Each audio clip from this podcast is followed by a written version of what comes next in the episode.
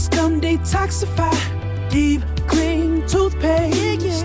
Crest Gum detoxify, neutralize bacteria, even below the gum line. Yeah, it works. Crest, healthy, beautiful smiles for life.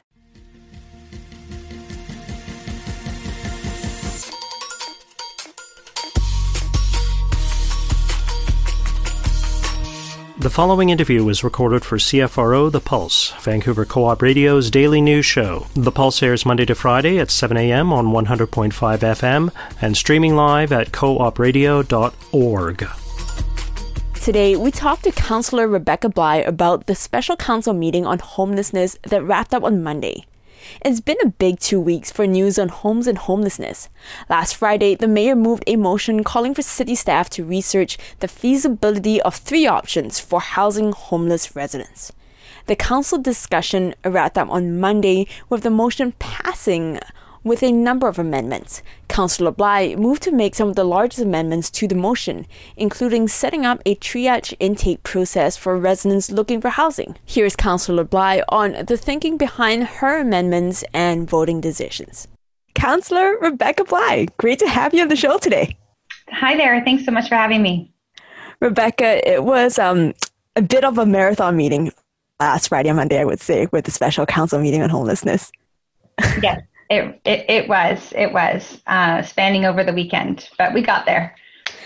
Let's just dive right in because there's lots that went um, on during that meeting. I want to start with this sense that I picked up during the meeting, especially with the speakers from the community. I'm getting that there's a sense of distrust between unsheltered folks, uh, both at Strathcona Park and maybe also outside of the park, and city staff, uh, city council, and also particularly BC Housing. Did you have that sense as well, and what do you make of that?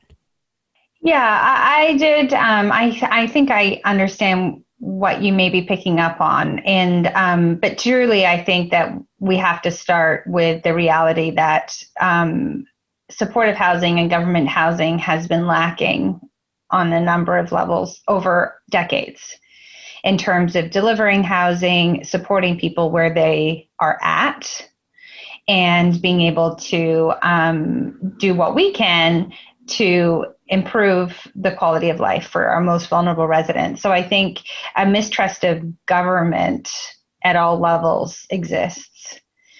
Um, and many times I hear stories of people who feel really let down by the system.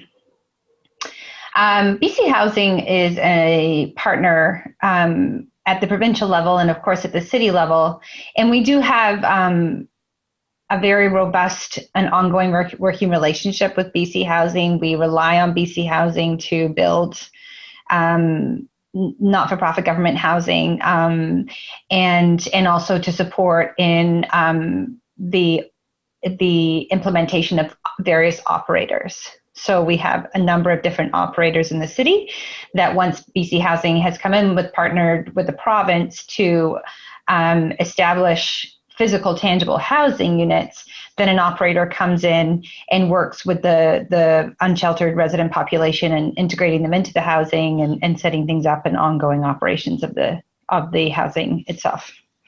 So i think what we're talking about is um, people who have varying degrees of um, need you know, mental health and addictions, housing specifically. Some people don't have any of those challenges um, other than housing, and they're looking to uh, stabilize their life. They are working, but they're not able to find uh, affordable housing with what they earn, that sort of thing.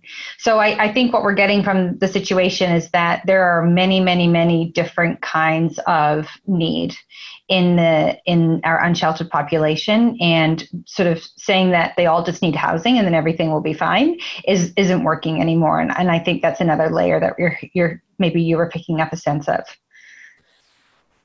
thanks rebecca there's a sense that residents weren't consulted enough uh, by both by counselors, the mayor, and other folks. In this sense, um, I think back to the phrase uh, "nothing about us without us. Mm-hmm. And I I remember at one point in the meeting, uh, one speaker asked Councillor Wiebe, well, how often have you been down to the camp?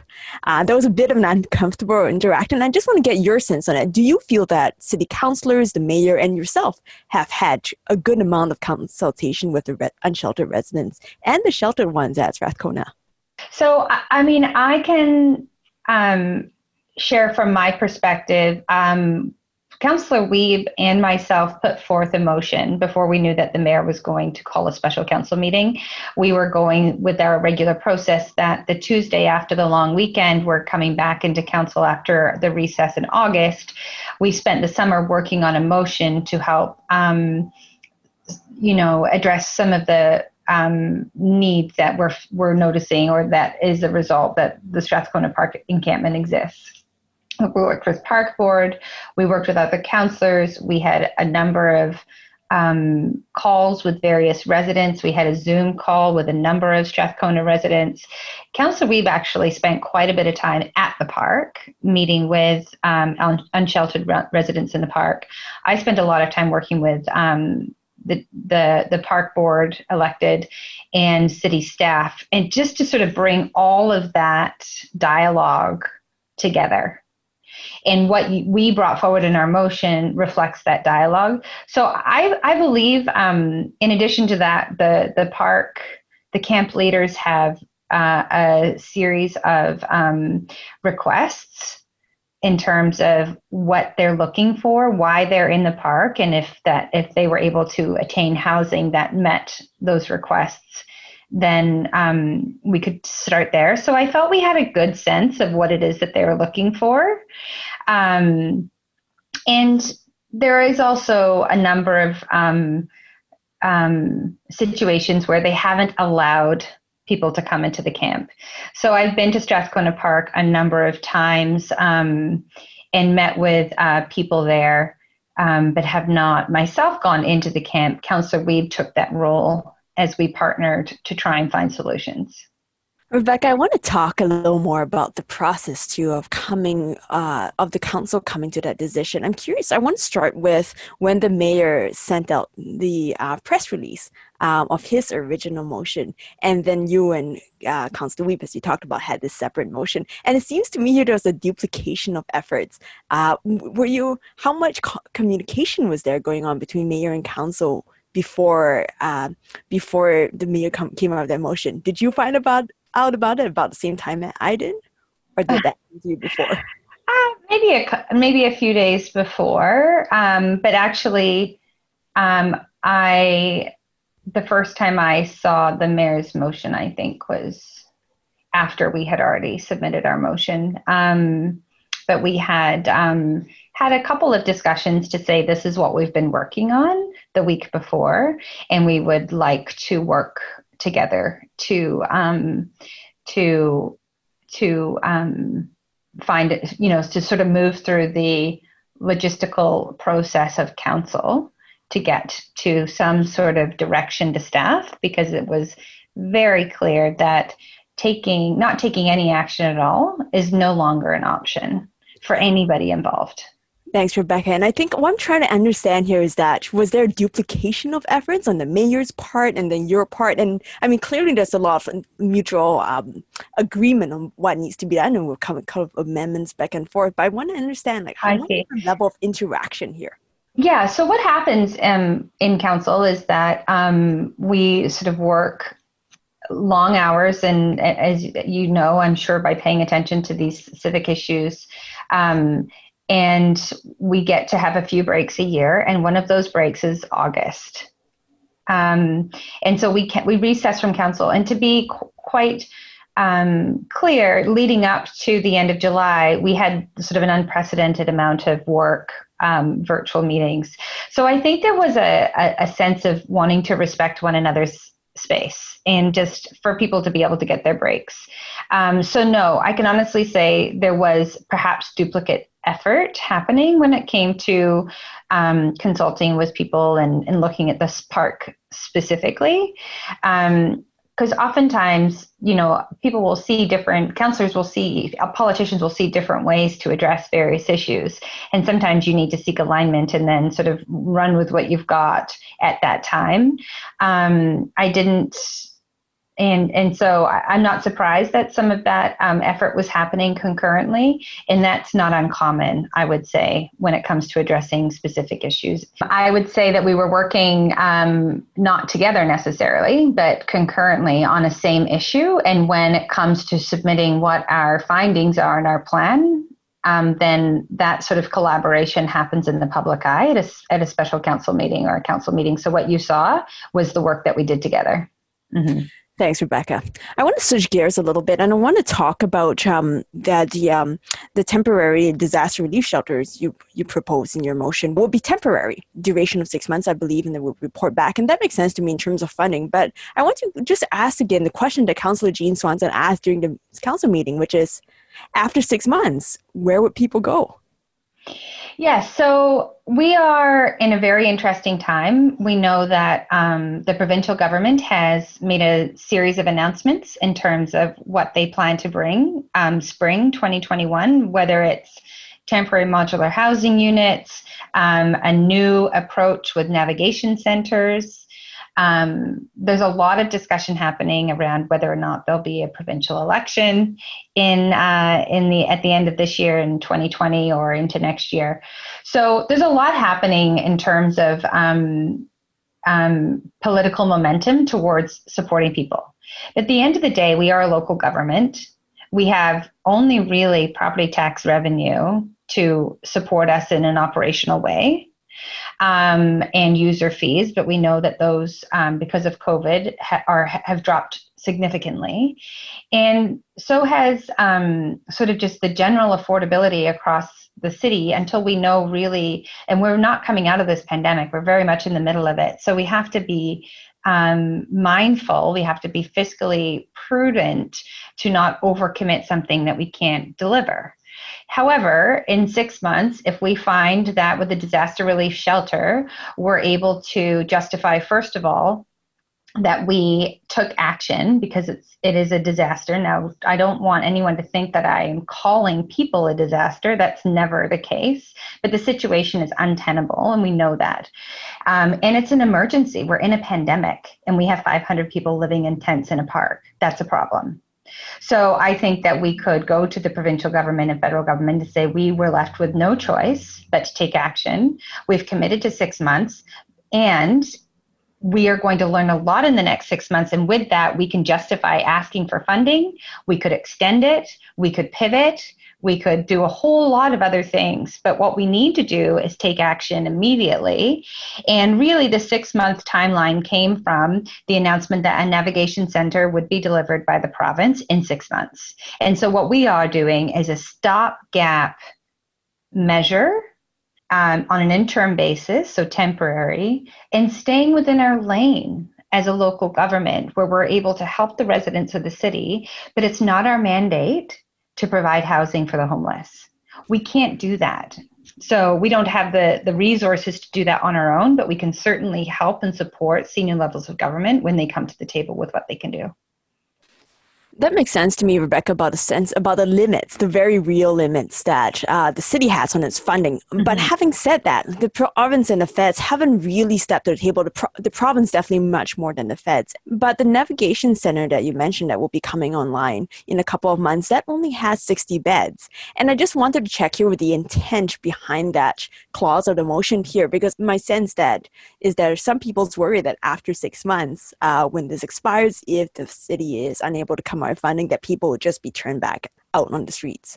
Yes, and I can appreciate there'd be some nervousness around that. Um, what we need to do is address the fact that we can't have people living in parks. So we need to move, we don't have jurisdiction over the park. Under the Vancouver Charter, Vancouver is very unique in that, that we have a park board. They have jurisdiction over the park and they need to be able to do what they were elected to do, which is manage parks as parks. Um, we have a very compassionate park board who understands the housing is a human right and we agree but we have to bring the folks into city owned land so we can do our job as a city council as best as we can. I don't, we know that if we were to just turn people back out onto the street, they would just end up back in parks. So we're basically saying enough is enough. We need to have a better strategy here. This is not going to be a council motion where we create these shelters and then nobody's paying attention to it anymore. This becomes, at the midpoint of our term, this becomes, in my opinion, um, a, a, pivotal moment in terms of how this council is going to respond to the crises in Vancouver. So I can't promise what we're going to do in six months. But there are many other additions to the motion that I supported because I think we need to look at everything. So perhaps we have some tiny homes on city on on um, you know in church parking lots that we can help navigate people to. Some people need women only supports and residents and shelters. Some people need sober shelters. Somebody need or housing, supportive housing. Um, other folks have housing but they don't want to be there. So we need to look at why don't they want to be there? You know it's isolating. We're in a pandemic. They can't have guests. They're alone. It's not so maybe we need to look at how we are housing people generally speaking in these sros because that's also not working for people. And then i also think um, we need to understand I, I look at it the disaster relief shelter as a triage where you come in like an emergency room and you talk about what's going on for you and then they're able to support you in the correct way rather than saying you're all, you all ha- are are experiencing the same challenges in your life and so we're going to deal with it all the same way. Because that's proving not to work I want to ask you about the detail of the triage. So I've had unsheltered residents tell me the discomfort they have with BC housing. If people are having to give fairly intimate details about their lives through a triage center managed by organizations they may or may not trust, we may run into issues there. What are your thoughts on that? That's actually um, an a, a um, an emerging uh, conversation that we're having at council um, because we are hearing more about these concerns. I think probably um, related to Oppenheimer Park and the province stepping in and rehousing people or housing people um, at the Howard Johnson and various hotels around the around the region, um, and then operators sort of needing to quickly adapt to um, that situation. I don't really have uh, an answer for you in the sense that I know what we need to do, but I think it's an emerging conversation, and we need to lean into this conversation as elected officials with BC Housing to find out where are we letting people down on this in this situation. Um, it's it's challenging when when folks are are needing that support for various reasons, um, and government typically you know moves quite slowly and and and slowly responds to you know that feedback loop um, where you sort of say hey this isn't working for me and they're able to quickly adapt um, the services to be to be better. What we do know is um, temporary modular housing would be one example where housing and supporting folks is really working.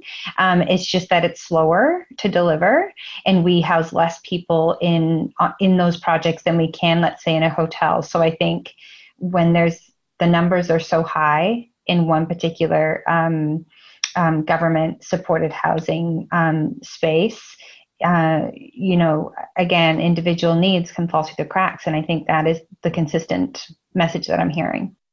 Um, I want to ask you about a clause in your motion about the facilitating the decampment of Strathcona Park. I think Mayor Kennedy Stewart voted against it, Councillor Swanson voted against it. And I'm curious here if that would lead to a sense that City Council really is endorsing the police coming in and clearing Strathcona Park, uh, because I think that would lead to a bit of, of anxiety on the part of campers. Uh, what is your sense around that? Well, it's really um, to to be clear about intention here, which is that um, the park itself is a is or I should say the camp itself, you know, there are many folks in that camp that are doing their very best and, and trying to do right by the community around them while trying to survive. We know that. But there is an there is a um, a, a criminal element to what's happening in the park that is unsafe. Now, I'm not a camp leader. I don't have the ability to go in and figure out why that's happening, but it's happening. So we have a responsibility to the safety of all residents, both sheltered and unsheltered in our city. And I get it's a tough issue. I- am not suggesting that the police are going to need to go in there, and I hope it doesn't come to that point. But I think at, at the end of the day, housing advocates, camp leaders, residents, and decision makers need to come together and and find a solution, knowing that doing nothing isn't going to work. So um, if the park board says it's time to clear the park and we do our very best to um, to to provide supports to the most vulnerable folks that are living in the park, I think that that's a, a fair effort, um, knowing that we are we have our foot on the gas when it comes to um, looking to the federal government to deliver housing, and that's going to take time, um, and also to the region to look at how do we regionally support homeless uh, the homeless population um, in all the municipalities around Vancouver, not just Vancouver. And I think that's another issue is we're putting so much time, energy, resources into this, and we need we need a regional approach to this so that people feel supported in their home communities. Then that may be one of my last questions to you, Rebecca, which is this idea of the regional approach. Has there been any progress made on the regional front? Uh, what are you seeing? Where are we going? Well, it was a, an amendment that was added to the motion, which is great, and that is to engage Metro Vancouver um, in in their regional uh, strategy. And I believe that there is um, a a committee that is meeting on this issue, but I really haven't heard much. We talk about the city of Vancouver, we talk about the province and the feds, but we do all sort of uh, work with as directors in the metro um, context. And um, and I think they need to be really coming out with more of a um, proactive and um, clear commitment to work with the municipalities that they that they support um, not enough is happening there. And you're absolutely right. Vancouver is not the only one that's dealing with homelessness. Um, but what we do know is there's been affirmative action from other um, municipalities, namely City of Surrey, uh, over the years to really eradicate um, this type of um, uh, encampment style um, uh, or encampments on, on their streets. And it's really pushed people out of Surrey and into other municipalities, I believe. And so it's a tough spot. We need to not be pointing fingers at each other. We need to be coming together and talking about it with the commitment that we do our very best to address the issue. The challenge with what we're facing right now is the concentration of numbers in one area. It's a, it, that's what makes it an untenable situation. So by um, facilitating a decampment of the park, we do need to um, sort of break down the population into more manageable sizes so we can actually help people. We cannot help people at the size that it is now. Last question for you, Rebecca. Um, I, know, know that lots of the sheltered residents in Strathcona are really feeling the pressure too now with your, the public safety issues and communication between um, sheltered and unsheltered folks are really breaking down at this point. Do you have any last words you'd like to give folks in Strathcona in general as city council and city staff try and handle the situation? Yes, I mean, I've been in dialogue with many, many, many Strathcona residents. Housed residents. And, um, you know, I think at the end of the day, the message is that we are working on it in the sense that um, it's come to council. We've asked staff to come back in short order with some direction by October 2nd. Uh, that's when the real work begins because we'll have to be making some really tough decisions about what and how we're going to do this. Um, I think the worst of the worst is over in the sense that for two months, it felt to the residents that nobody was paying attention to what was happening in the neighborhood. Um, but as the violence escalates, the police calls have escalated. We've um, directed, the mayor has directed um, more police presence in the neighborhood, um, not at the park specifically, but in the adjacent neighborhoods.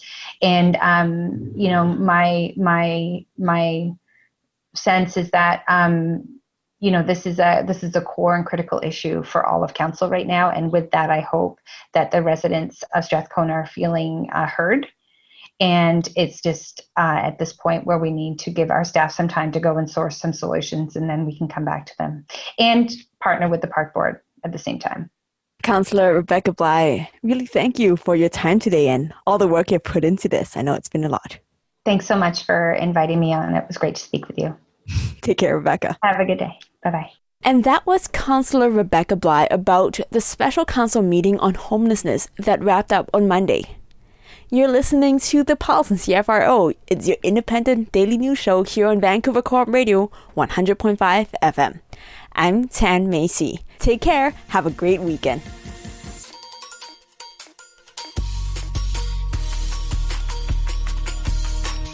CFRO The Pulse is brought to you by the Local Journalism Initiative, a program funded by Heritage Canada and administered through the Community Radio Fund of Canada. Someone you know has probably experienced cancer, a heart attack, or stroke. The odds of experiencing one of these are high, which could result in bills for thousands of dollars in out of pocket expenses. How would you pay for it? With your savings? There is another option. It's called Active Care. Active Care is a supplemental health insurance policy that offers protection for covered cancer, heart attack, or stroke, and a choice of cash benefit options from 10 to $60,000. And with Active Care, the cash is yours to use as you see fit. Active Care is brought to you by Colonial Penn Life Insurance Company and is underwritten by Washington National Insurance Company. Get Active Care for cash, choice, and control. Visit colonialpenn.com for more information. This is a limited benefit policy. This policy has limitations and exclusions. For costs and complete details of coverage, visit colonialpenn.com. Welcome back to the Pro Charity Classic. Beautiful day for golf, wouldn't you say? Alan, we're live. When you're distracted, you can't focus on what's important. Drive smart. Leave your phone alone. A message from ICBC.